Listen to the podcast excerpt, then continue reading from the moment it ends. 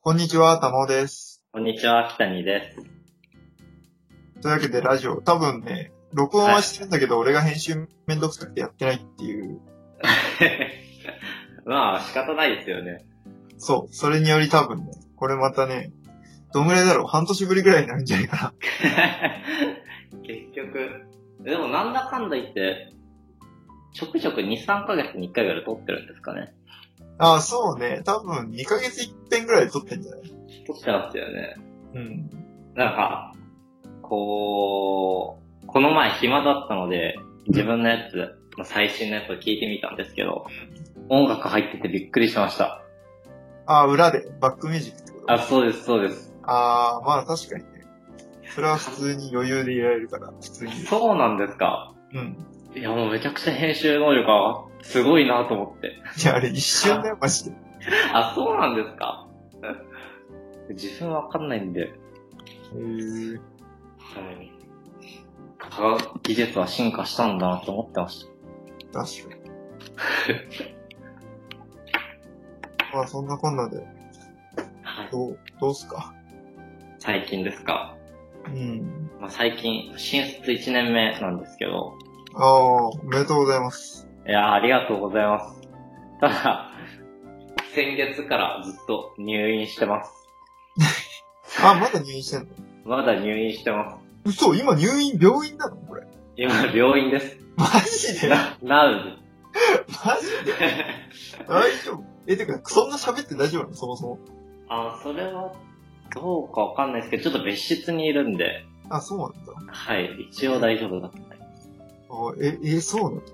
いや、確かにね、なんかね、声の感じがね、はい。結構なんかひ、広いか誰もいないか結構、あー響く空間にいるなっていうのは感じてたんだよね。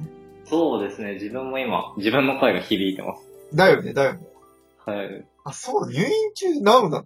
いや、もう、そろそろあと2、3日で退院するんですけど、え、いつ、いつ入院したの7月の、 ?7 月いや、8月でした。8月の、8月の7日ですね。 ?8 月の7日はい。え、じゃあちょうど1ヶ月じゃん。いや、そうですね。ええ結構、暇ではなかった。意外に楽しかったですよ。 いや、え、苦しいんじゃないですかもうそもいや、苦しいんですけど、うんまあ、苦しい時期を除けば、こう、た入院生活って暇だ暇だって言われてるじゃないですか。はいはいはいはい、言われてますたねだ。、今の時代ってポケット Wi-Fi 一瞬でレンタルできますし、ああ、そはい、全然快適なネット空間みたいな。うなの。へえなので、なんなら楽しかったです。えー。え、そのさ、え、つか1ヶ月入院って結構やばくないいや、俺知らないけど、普通に入院したことないから、相場わかんないけど、相当やばくない いや、まあ、そうかもしんないですね。やばいかもしんないですね。え、生死はさまやったのさまやさすがにそこまでやったのあ僕の病気は死はないんで、ああ、なるほどね。はい、ただ、まあでも、相当きつかった時はありますね。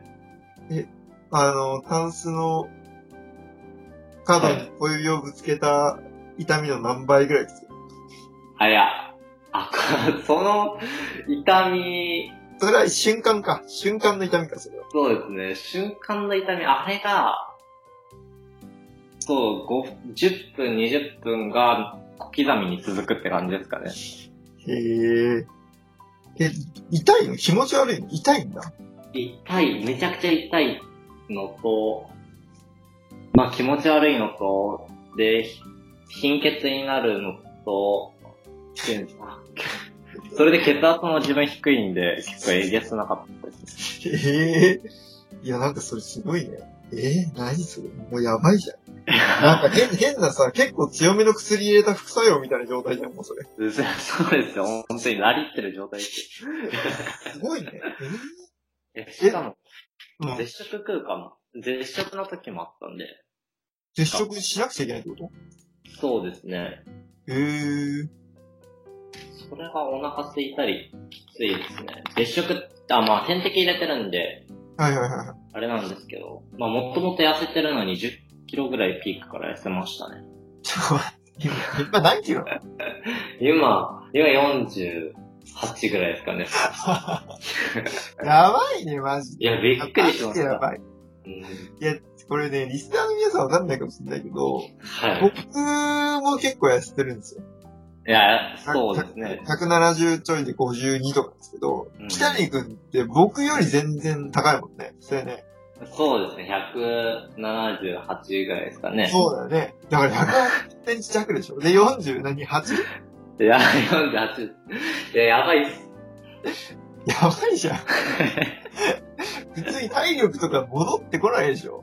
いや、だから、さらに退院してからも体力戻すために1ヶ月休暇取りましあ、だよね、だよね、だよね。た。はい。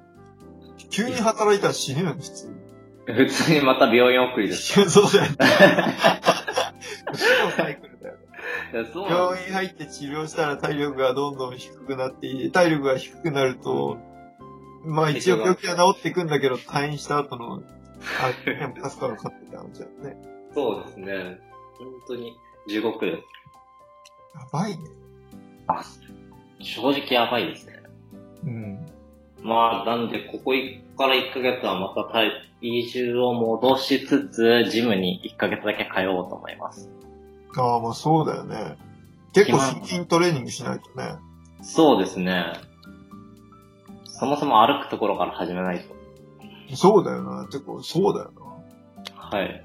いや、すげえな、なんか。凄まじいね。いや、すさまじくはない。結構普通なんですけどね。えー、でも確かにな、全然かん、まあ、関係あるかもしれないけど、あの、はい。俺さ、この間、この間、あなんつうのはい。自分の祖父が、はい。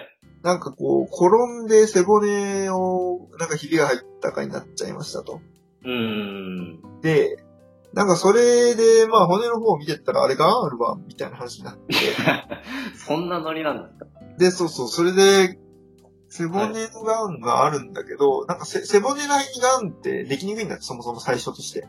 ああ、そうなんですで、ね。どっかから転移して背骨にあるんじゃないかって話なんだけど、うわ、怖いですね。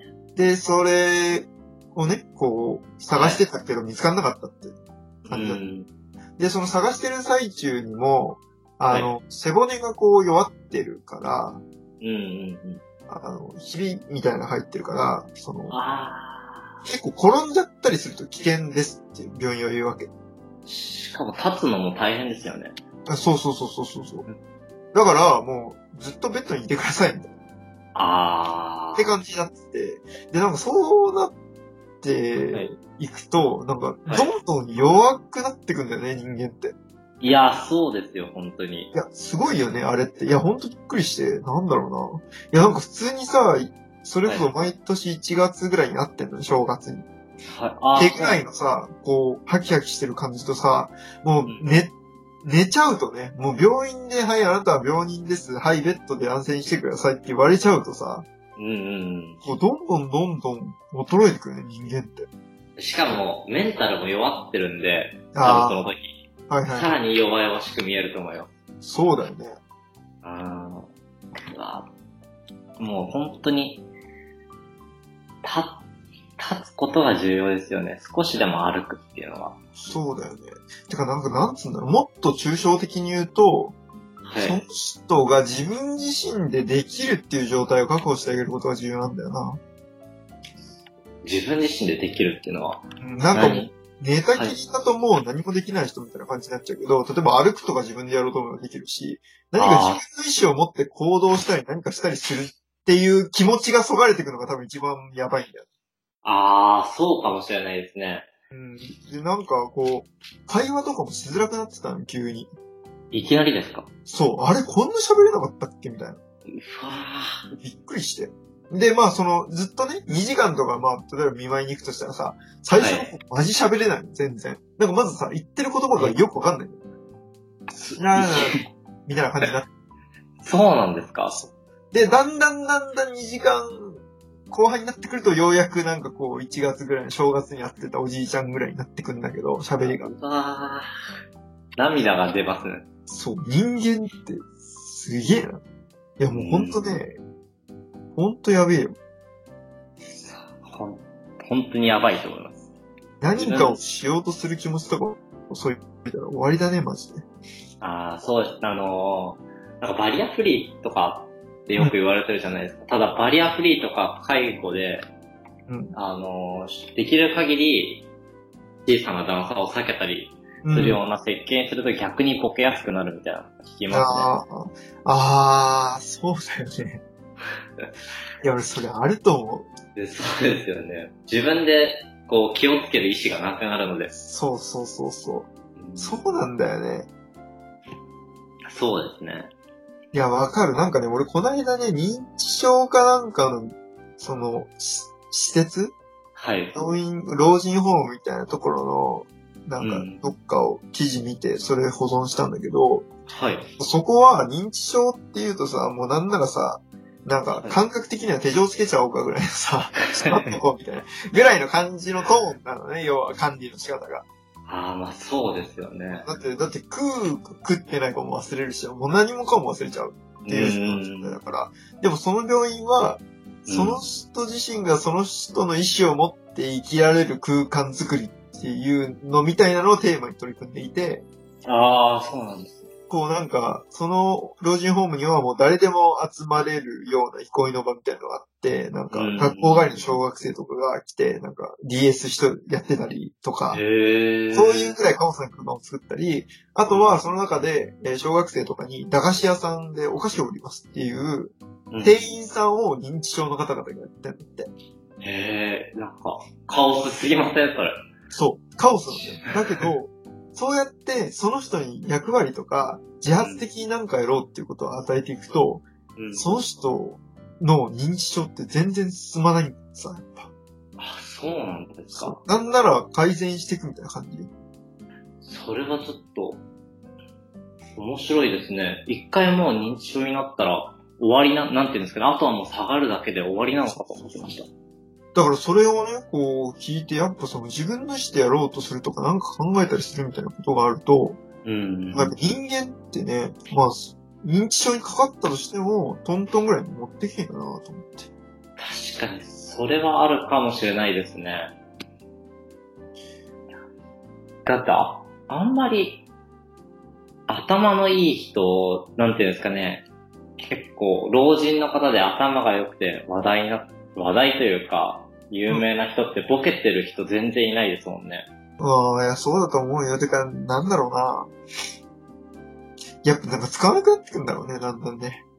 そうです。特に、多分自分なんかもそうなんですけど、企業、企業に勤めて60歳まで生きてて、うん。いきなり仕事がなくなったらすることないんで、もうずっとテレビ見るばっかりになってしまう。そういう状態が、もう、ボケにつながるわけですよね。そうなんだよね。そうなんだよ。なんか受動的な姿勢こそがボケの始まりなんだよね、多分。それ、えでもそしたら僕、今まで人生でずっとボケてるんですけど大丈夫ですかねいや、でもあるんじゃないそれ。若年性ボケとかあるんじゃない実は知らない。 もしかしたら自分ボケてるんですかねもいや、ある。いや、俺も含めて、今の若者と昔の若者比べたら、う。はい。むあ、でもそのね、研究この間見たんだよ。あ、そうなんですかえっと、不倫効果って呼ばれる効果があって、なえんー、か心理学の提唱されている効果なんだけど、それっていうのは、はい。どういう効果かっていうと、えっと、はい人間っていうのは、年々年々年を重ねるごとに IQ がどんどん上がっていますっていう効果ね。で、はい実際に1990年代とかから、だんだんだんだん見ていくと、やっぱり人間の IQ って上がってますっていう結果が出てるわけ。すごいですね。で、それっていうのは、やっぱり栄養をちゃんと取れているとか、うん。ちゃんと育っているとか、そういうところの基礎部分がどんどん上がっていくかえあー、ら、人間ってどんどん成長していくんだなっていうのが不倫効果だったの。うんうんうん。だけど、その説が最近否定され始めて、なるほど。最近。うんそう、1970、80、90、2000、2010とか取った時に、はい。 90と2000を比較して若干トントンぐらいになってるし、2000と最近を比較したら下がってますみたいな。1990より下がってます、IQ の平均値みたいな。あー、えぐいですね。そう。それが実際に不倫効果がなくなってきてるというか、人間の IQ が若干下がり始めてるみたいな話が、そうやあった。今、記事見てるんですけど、すごい怖いです。そうでしょで、はいその原因って言われてるのが、その、そもそも、栄養が粗末になってますと。うーん。あのー、それこそ昔は、その、何も、餓死とか、そう、そういうところの戦いの中で栄養を取ってきた人たちだから、はい。要は、なんだろうな、スナック菓子とかいう概念もないわけじゃそうですね、確かに。ん。米と魚と味噌汁みたいな、そういうので満たしてたからさ、健 いや康なわけ。まあ、確かにめちゃくちゃ健康ではあります。そう。で、それに対して今は、その、ジャンクフードとか、スナック菓子とか、ありますね。要はその、カロリーに対する栄養が低いもので、うんうん。要は1キロカロリーあたりの栄養がすごい低いもので、粗末なものでどんどん栄養を満たしていっちゃってるから、カロリーを。あー。必要な栄養は取れないんですね。そう。だから発達しないんじゃないかっていう説が一つと、うんうんあと二つ目が、うん。うえっん。と、メディアとか、はい。テレビとか、あ、それ本当に思います。そう、どんどん下がりすぎていて、うんうんうん。その状況にさらされてる環境で育つと、IQ 低くなるよと。 だって、まあ、テレビもそうですし、YouTube、Twitter、Facebook で、インスタ、全部電子麻薬ですよね。いや、そうね。電子麻薬というとどういう感じなんていうんですかね、ずっともう、Twitter とかずっと見てると、あの、リロードずっとしちゃうじゃないですか。ああー、わかる。携帯でリロードして、インスタでもずっとなんか人のものをずっと見続けて、はいはいはい。で、こう YouTube とかだとコメントで自分の意見を考えずコメントで意見を、自分の意見を作っていくみたいな。うん。そしたら、まあ、考える力はなくなっていきそうですよね。いや、そうなんだよね。いや、だからもう全部受動になってるし、うなんならさ、その受動がさ、なんかレコメンド機能とかでどんどん加速されていくんだよね。 いやそうですよね。頭のいい Google とかさ、はい。なんかああいうところがさ、なんか YouTube とかだと、あなたにおすすめなのはこちらとか来るいじゃやん。、最、最高なんですけどね。 最高だけど最低だよね。そうですね。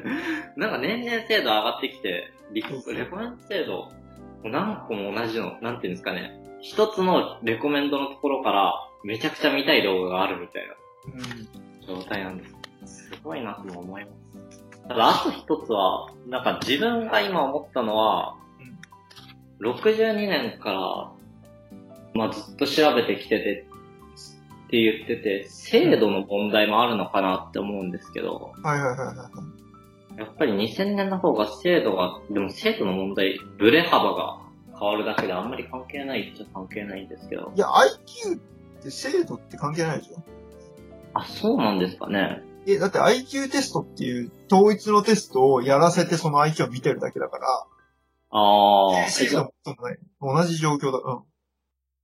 その IQ テストっていうのはずっともう1900年代からずっと変わってないってことなんですかね。あえまあ、かその問題はもちろん変わってるだろうけど、そんな変わってないんじゃないああ、じゃあそしたらすごいですね。だから、ちなみにこれはなんで分かってるかっていうと、はい。ノルウェーとかって、その、徴兵制なわけ。ああ、そうなんですね。で、兵、兵に入るときに、徴兵制って言うんだっけああ、なるほど、わかりました。あ IQ テスト、強制で合ってると思います。徴兵強制。そ制う。徴兵制の時に、兵で、こう、まあ、それこそ韓国とかもそうだと思うけど、軍役として入るときに、ん IQ テストを受けさせられるわけよ。義務的に。自衛隊も受けますもんね。そうそうそうそうそう。で、その結果を見てるわけ。なるほど。 えげつないですね。で、それが、各世代25年ほどでだんだんだんだんと上がってきたのがだんだんだんだん低くなってって、最近だと、その、7ポイントぐらい平均でだんだん下がってるみたい7ポイントがどうなのか全然わかんないですけど、な。7ポイントがどうなのか俺もわかんないけど、まあ大体そ結構やばそうですよね。う。で、これノルウェーだけじゃなくて、はい。イギリスとかフィンランドとかデンマークとか、へーそういう国のデータからも IQ の低下がだんだんだんだん出ていますみたいな感じの研究なんですよ。結構えげつない研究ですえね。げつない。もう現代病だよ。そうですね、なんか、猿に近づいてってますよ ね。逆光。すごい。いや、なんかすごいよね、本当に。いや。まあでも自分も、なんていうんですかね、笑ってられないんで、いや、そうなんだよ。俺もあった感じ。すごいよ、これ。いや、なんかすごいんだよ。危機感持たないとやばいですね。そう。いや、まあでも、でも別にバカになってもいいんじゃないかっていう逆にね、まああるけど。確かに、それはあります。うん一生、それ、なんていうんですかね。それでいいって思い続けられるならありですよね。うん、なんかまあ別になんかどんどんどんどんサービスとかのコストが下がっていくし、ある程度幸せだと思えることって、なんかどんどん値段下がってるから、うんうんうん。まあね、別にそっちの店はまあいいとは思うけど。あ、でも悲しい。悲しいです。まあ、まあ確かにそう考えると、まあ頭の良さと幸福度は関係ないと思うんで、まあ、生きる意味ではそこまで重要じゃないかもしれないですね。まあそうね、そうね。うん。かといって、まあ自分が子供を産むとしたら、相当、子供には賢くなってほしいじゃないですか。自分はアホでも。自分は、自分はめちゃくちゃアホなのに、もう息子にはハーバード行ってほしいっていう気持ちがあるわけじゃないですか。それも典型的なダメ親じゃん。えでも、みんなちょっとでも賢くなってほしいって思ってると思いますよ。まあそれはそうじゃない。それはそうだと思うけどさ。まあまず親が体験してないとダメだよね。まずそうですね。その生活スタイルとか食べ物とか一つとってもさ。うんうん。いや、ほんとそう思う。てかね、そういうの考えるけど、結局子育ては鏡というかさ、うんうんうん。まあ、鏡とまでは言わないけど、まあ、親のあれとかに全然関係ないとかいう人とか研究結果もあるかもしれないけど、はい。でもね、親がね、テレビ見てね、ポテチガブガブ食ってる、見てたら ね、こうなるやんって話だよね。え、なります。絶対そなりれます。が関係ないとは言わないよな、みたいな。え、 本当にそうです。だって、自然とそれが当たり前って思ってるってことです。そうそうそうそうそう、そうだよ、そうだよ。だってこの前も、やっぱり、こう、母親の学歴と、子供の学歴は相関関係があるっていうデータがありましたし、あったはね。い。まあそうなんだよね。結局、教育水準が高い人って、教育が何たるかとか、どういうふうに教育したらいいんだろう、どういうふうに子供を育っていこうみたいな、そういうことを考える力があるからさ、そうですね。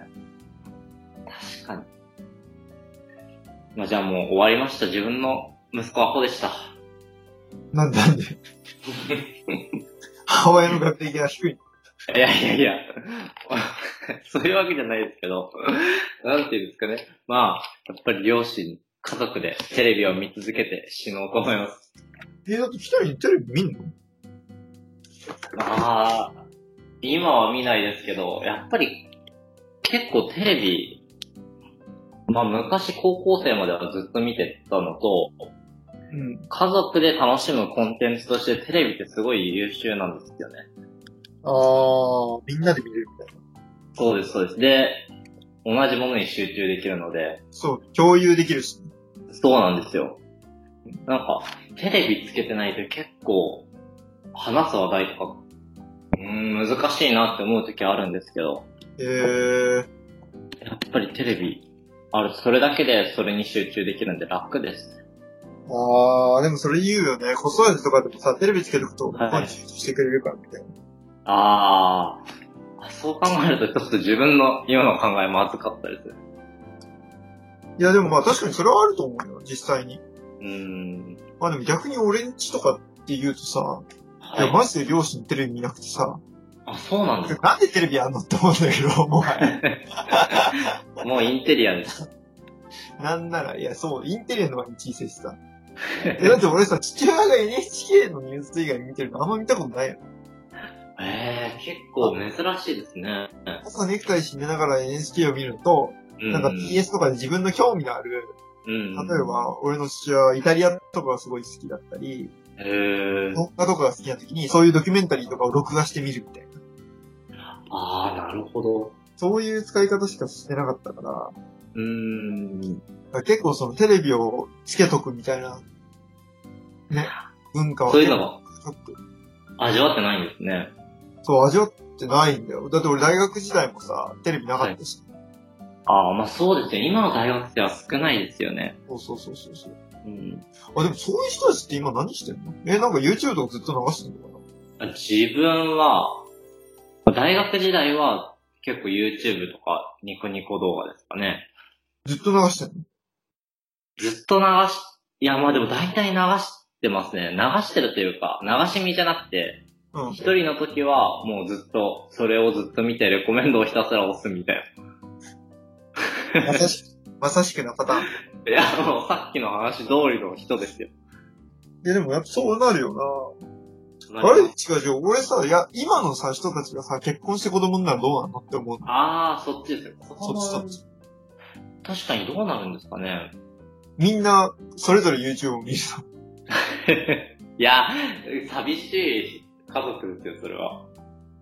でも どうすんだよ。もう確かにそう考えたらやっぱテレビに戻ったりもするんじゃないですか。あー、だから、いや、それ深いね。いや、だからテレビって、はい。そういう機能も実はあったのかもしれない。そうですね。うん、家族のつながりとかテレビによって、こう、深まってる可能性あるかもね。いや、あると思います、本当うに。テレビなかったら、もうすごい暗い食卓になるかもしれない。あそうね。そう考えると、なんかそういう切り口でテレビを考えてる人いないいないね、あんまりテレビ番組とかでも。 うん。まあ確かに。うん結果論だから。そうですね。ああ、でも、面白いな。いや、面白かったです。まあ、こんぐらいで切ります から。はい。はい、ありがとうございました。ありがとうございました。さようなら。